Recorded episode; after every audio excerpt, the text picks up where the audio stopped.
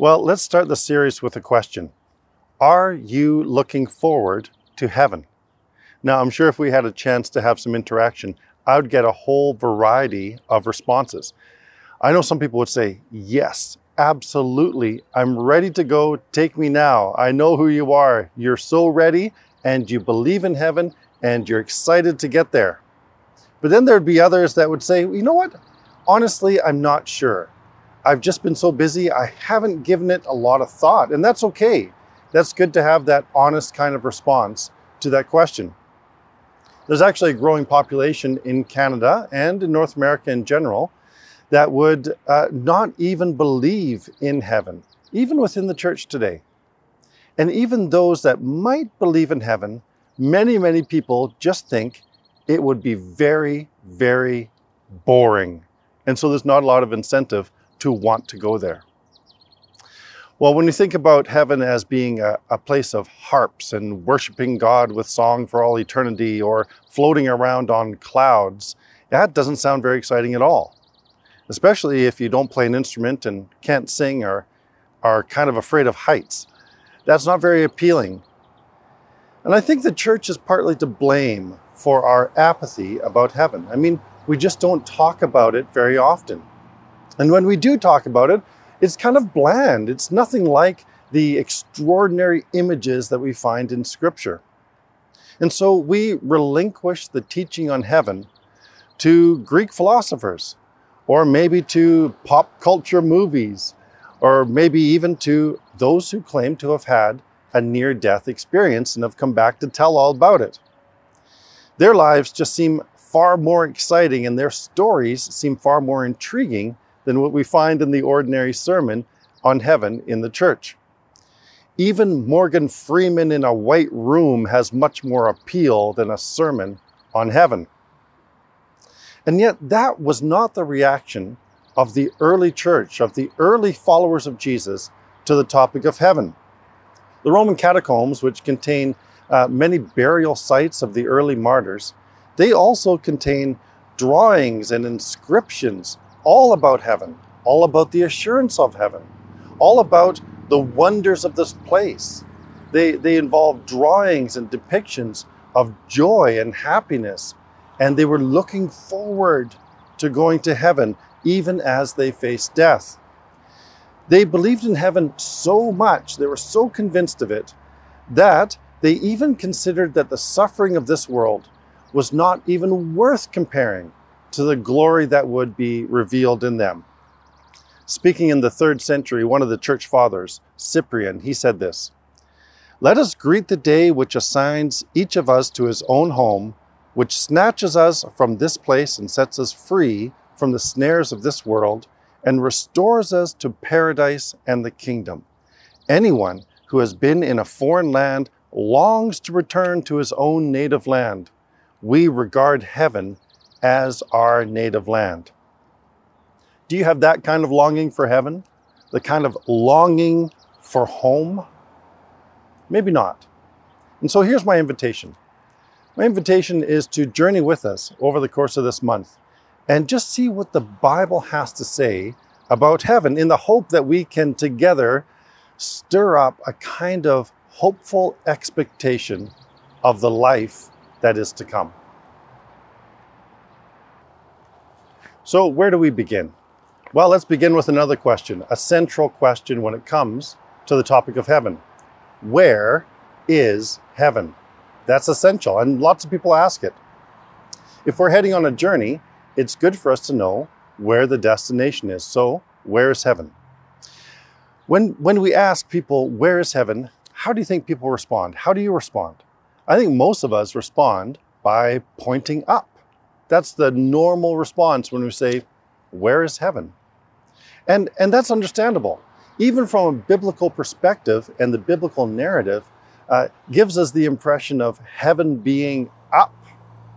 I mean, the dove descended from heaven onto Jesus at his baptism. Jesus ascends into heaven and he leaves his disciples staring up into the clouds. Jesus, at the tomb of Lazarus, he lifts his eyes to heaven and he prays. And so we have lots of references in the Bible about heaven being up. But here's where we have to be a little bit careful. Uh, because while for, for us, heaven is usually associated with the place we go when we die. But in the Bible, that word heaven can have a number of different meanings. Sometimes, when the word heaven is used, it refers to the realm of the clouds. We would use the word sky. Sometimes, when the word heaven is used, it's used in reference to the realm of the stars. We would use the word space. But here's what I want to get the, the point across today. The most important thing is that heaven in the Bible is most often used and often used for the realm of God. That's the most important thing we want to capture at this time. Heaven is the dwelling place of God. Just let that sink in for a moment. Let all the other ideas about heaven kind of drift away and just hold on to this truth. It's revealed in Scripture that heaven is the dwelling place of God. When Solomon was dedicating the temple, he said a great prayer, and it's found in Second Chronicles in chapter 6. Listen to the words he said Hear the supplications of your servant and of your people Israel when they pray toward this place. Hear from heaven your dwelling place, and when you hear, forgive. Heaven is the dwelling place of God. Jacob, when he has uh, an encounter with God at a place that he later calls Beth El, which literally means the house of God, he has this to say How awesome is this place! This is none other than the house of God. This is the gate of heaven. There's that understanding. Heaven is God's dwelling place. Actually, in the Bible, we find two great realms talked about. We find the realm of the earth, this is the dwelling place of humanity. And then we also find the realm of heaven, which is the dwelling place of God. And in the Garden of Eden, Eden, we find the complete and perfect overlap of those two realms, the realm of heaven and the realm of God of, of earth.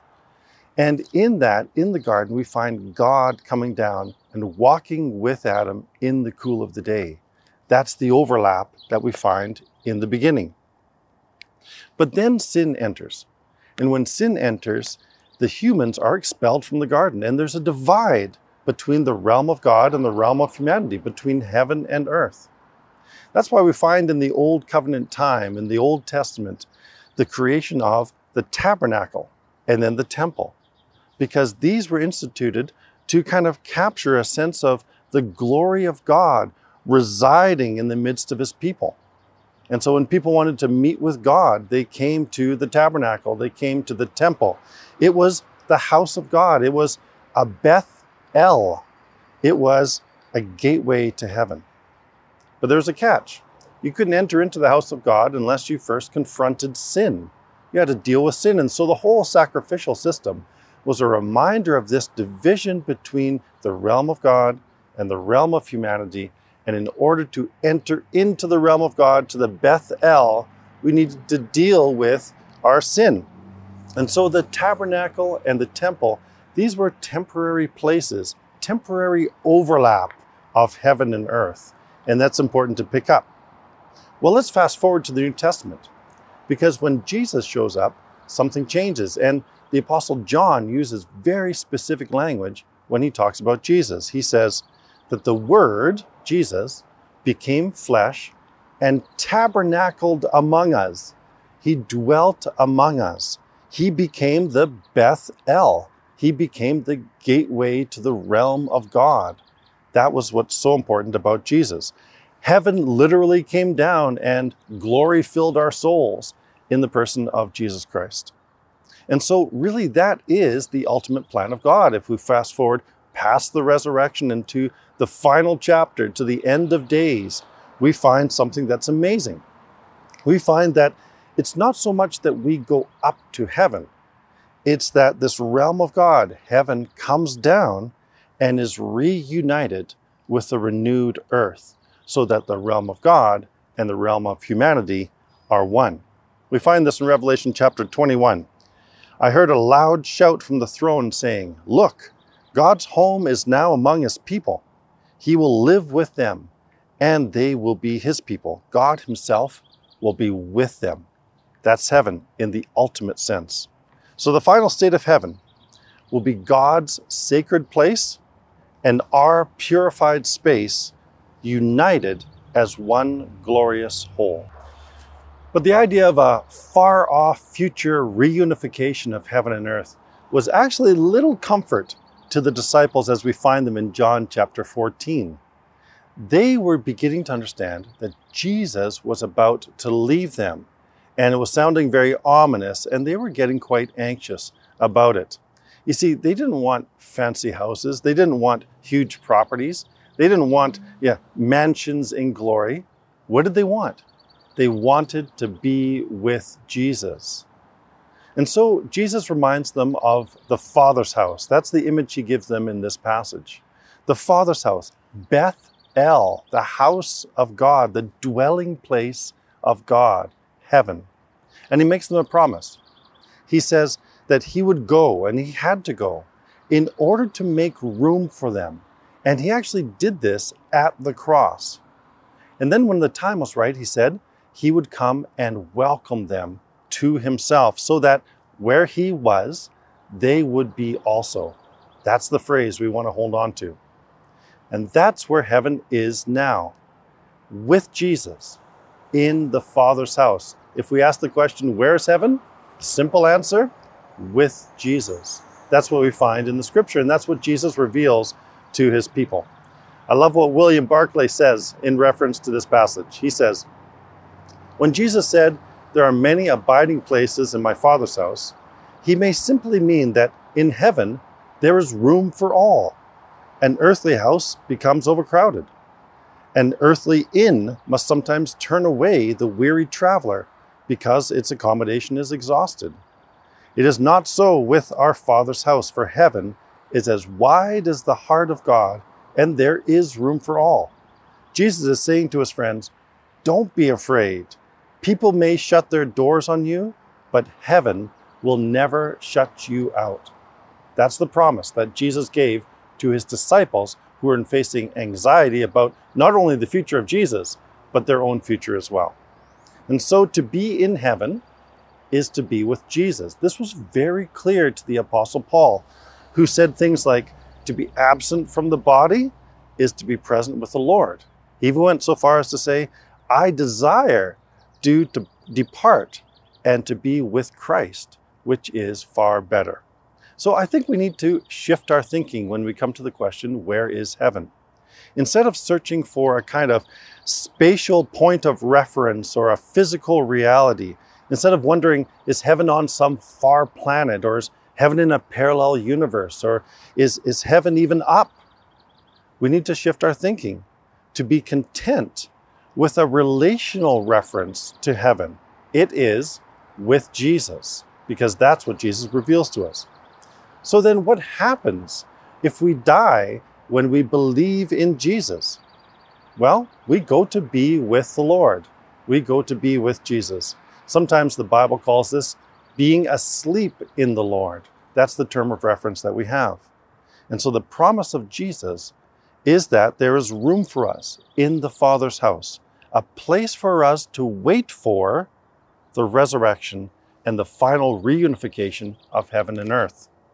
Hank Hanegraaff, sometimes known as the Bible Answer Man, he said this In my Father's house, Jesus assures his followers, are many waiting rooms. These are not the final destination, they are the temporary resting place ahead of the ultimate new creation when heaven and earth will be reunited as one. Now, these words might not stir up a lot of passionate excitement in the followers of Jesus, and maybe not even in us today, but that wasn't really the intention of Jesus at this point. Jesus wanted to simply comfort and assure his followers with these words. He wanted them to know that they would be together again. That was his promise. Do not let your hearts be troubled. You believe in God, believe also in me. In my Father's house are many rooms. I think during this period of COVID, uh, we've learned the value of simply being together with the people that we love. Uh, many have actually experienced a profound loneliness during this season. Uh, some of us actually caught COVID and had to be completely isolated uh, during these last 15 months at some period. Many of us even lost out on trips that we were looking forward to, destinations that we love but could no longer get to. But I've come to realize that our longing is not so much for those places, it's not so much for the destinations, but our deeper longing is for the relationships that have been fractured, the relationships that have been distanced because of COVID and because of the restrictions. So, our greater longing is actually to be together with one another without the restrictions. And I think that teaches us something of the longing that was in the disciples when Jesus spoke these words in John chapter 14. The promise that Jesus gave to his friends was not about a destination, it was about the continuation of a relationship. He said, That where I am, there you may be also. That's the where of heaven. So let me end with the question Do you have your room booked?